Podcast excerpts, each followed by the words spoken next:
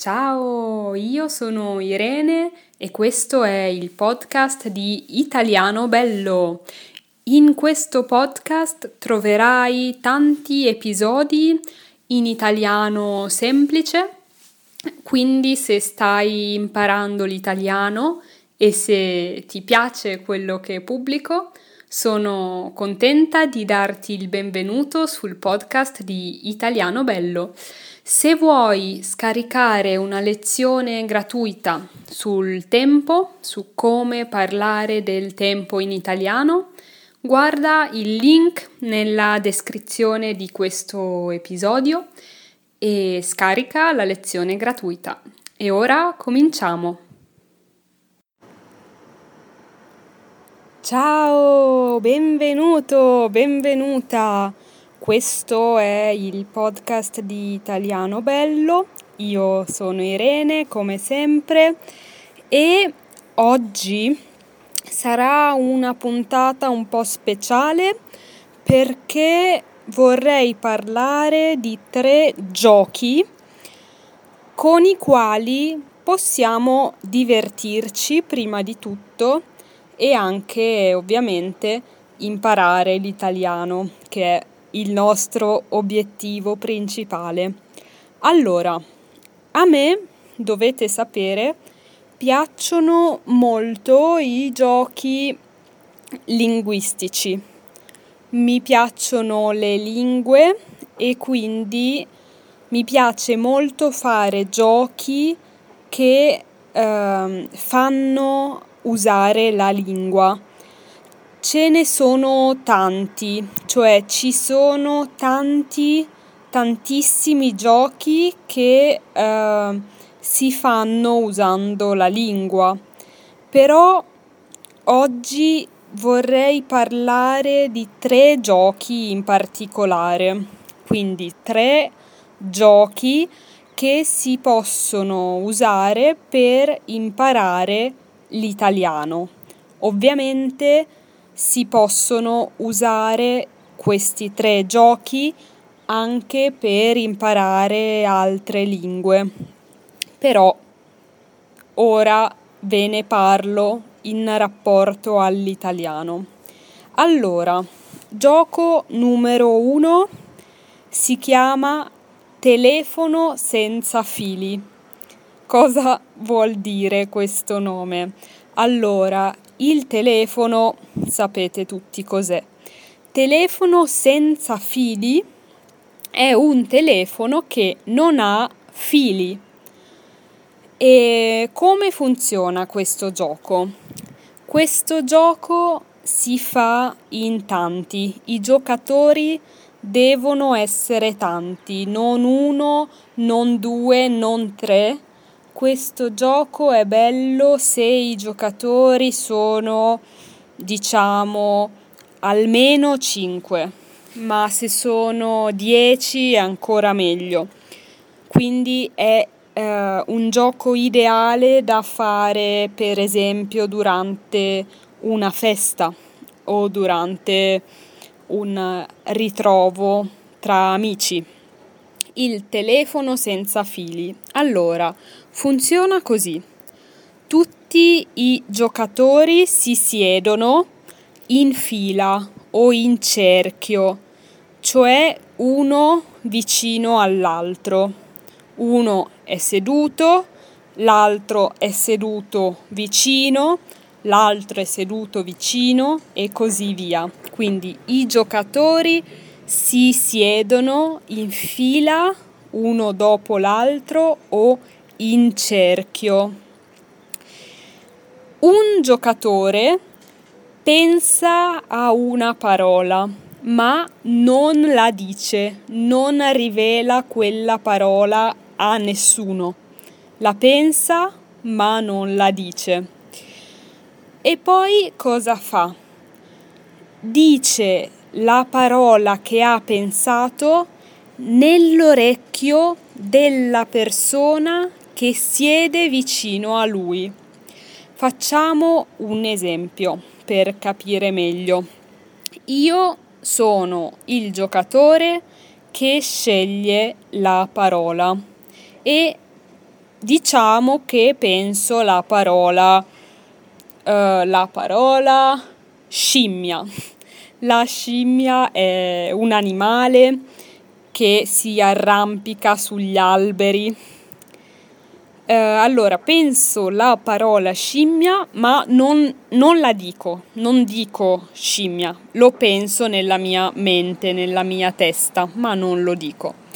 E nell'orecchio della persona che siede vicino a me dico scimmia. Cosa fa questa persona? Questa persona ripete la parola che ha sentito nell'orecchio della persona che siede vicino a lei e quella persona ripete la parola che ha sentito nell'orecchio della persona che siede vicino a lei e così via. Quindi tutti i giocatori ripetono la parola che hanno sentito. E l'ultimo giocatore, il giocatore che è l'ultimo della fila, dice ad alta voce la parola che ha sentito. E così finisce il gioco. Qual è la cosa divertente di questo gioco?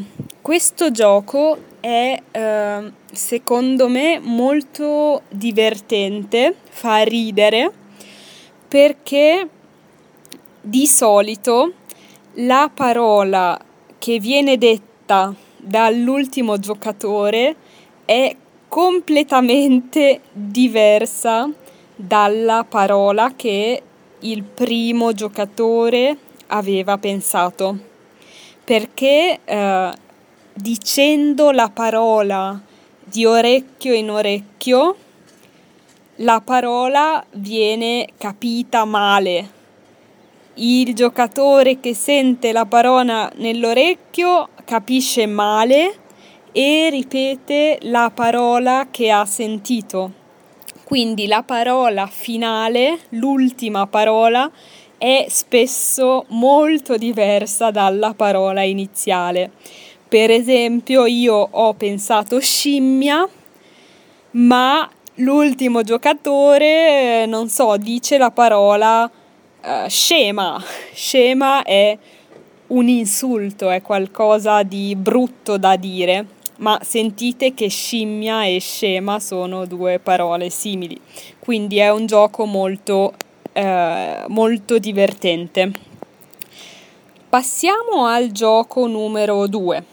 Il gioco numero 2 è Scarabeo. Questo gioco, secondo me, lo conoscete tutti allora, funziona così. Per eh, giocare bisogna essere almeno in due, almeno due giocatori, non meno di due. E si gioca con una, una tavola di cartone o di legno e tante piccole tessere che rappresentano delle lettere. Ogni tessera è una lettera dell'alfabeto italiano, A, B, C, D, tutte le lettere. Ogni giocatore deve prendere otto lettere, deve pescare otto lettere dal sacchetto dove ci sono tutte le tessere e a turno i giocatori devono comporre delle parole sul tabellone cioè i giocatori prendono otto lettere e con quelle otto lettere devono formare una parola. Il giocatore successivo, quando è il suo turno di giocare, deve formare una parola, ma deve attaccare la sua parola a una delle parole che sono già sul tabellone. Quindi alla fine si vede un tabellone pieno di parole intrecciate. In verticale e in orizzontale e mm, ogni parola fa guadagnare dei punti e ovviamente il gioco finisce quando finiscono le lettere e vince il giocatore che ha guadagnato più punti. Quindi vince il giocatore che ha fatto le parole più lunghe o che ha usato le lettere che danno più punti o che ha saputo mettere le parole sulle caselle del tabellone che danno molti punti. Quindi secondo gioco è scarabeo. E poi c'è un terzo gioco di cui vi voglio parlare oggi che si chiama Nomi, cose, città. Allora, anche in questo gioco i giocatori devono essere almeno due, ma possono essere anche molti, molti di più. Si prende un foglio e si disegna una tabella, cioè si disegnano delle linee, delle righe orizzontali e delle linee verticali, una tabella. Ogni colonna della tabella ha un titolo. Per esempio, una colonna ha il titolo nomi, una, tabe- una colonna, scusate, ha il titolo cose, cioè oggetti. Una tabella ha il titolo, eh, una colonna, scusate, ha il titolo città. E cosa bisogna fare? All'inizio di ogni turno di gioco si pesca a caso, a sorte, una lettera dell'alfabeto, per esempio la lettera D. Allora ogni giocatore deve scrivere un nome che inizia con la lettera D, per esempio Daniele o eh, Dario.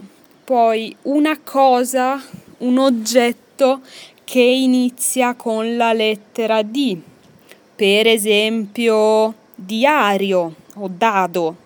Una città che inizia con la lettera D, per esempio eh, Domodossola oppure Dublino in Irlanda.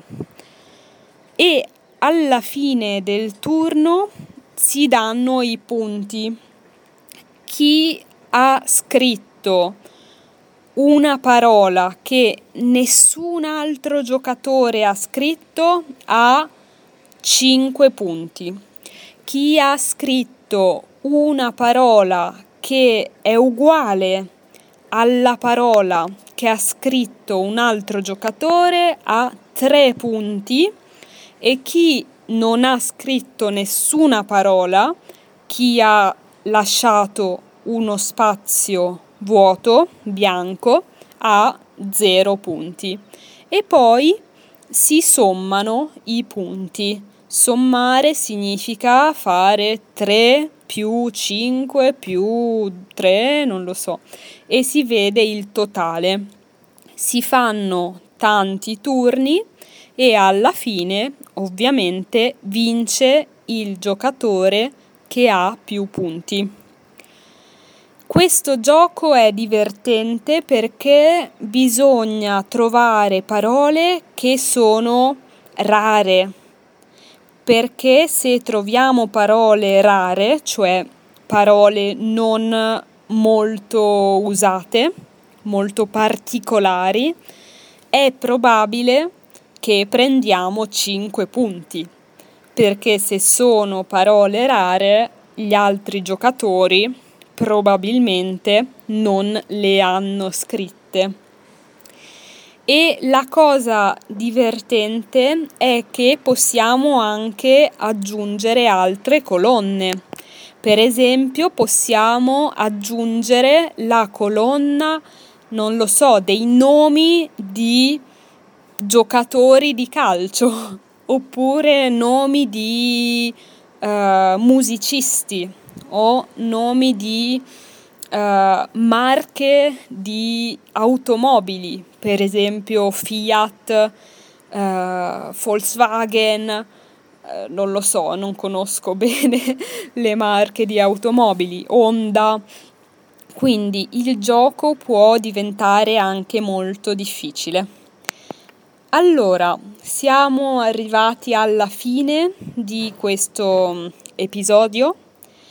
Questi tre giochi sono molto utili per imparare l'italiano perché ehm, ci fanno imparare parole nuove e ci fanno ripassare le parole italiane che conosciamo già.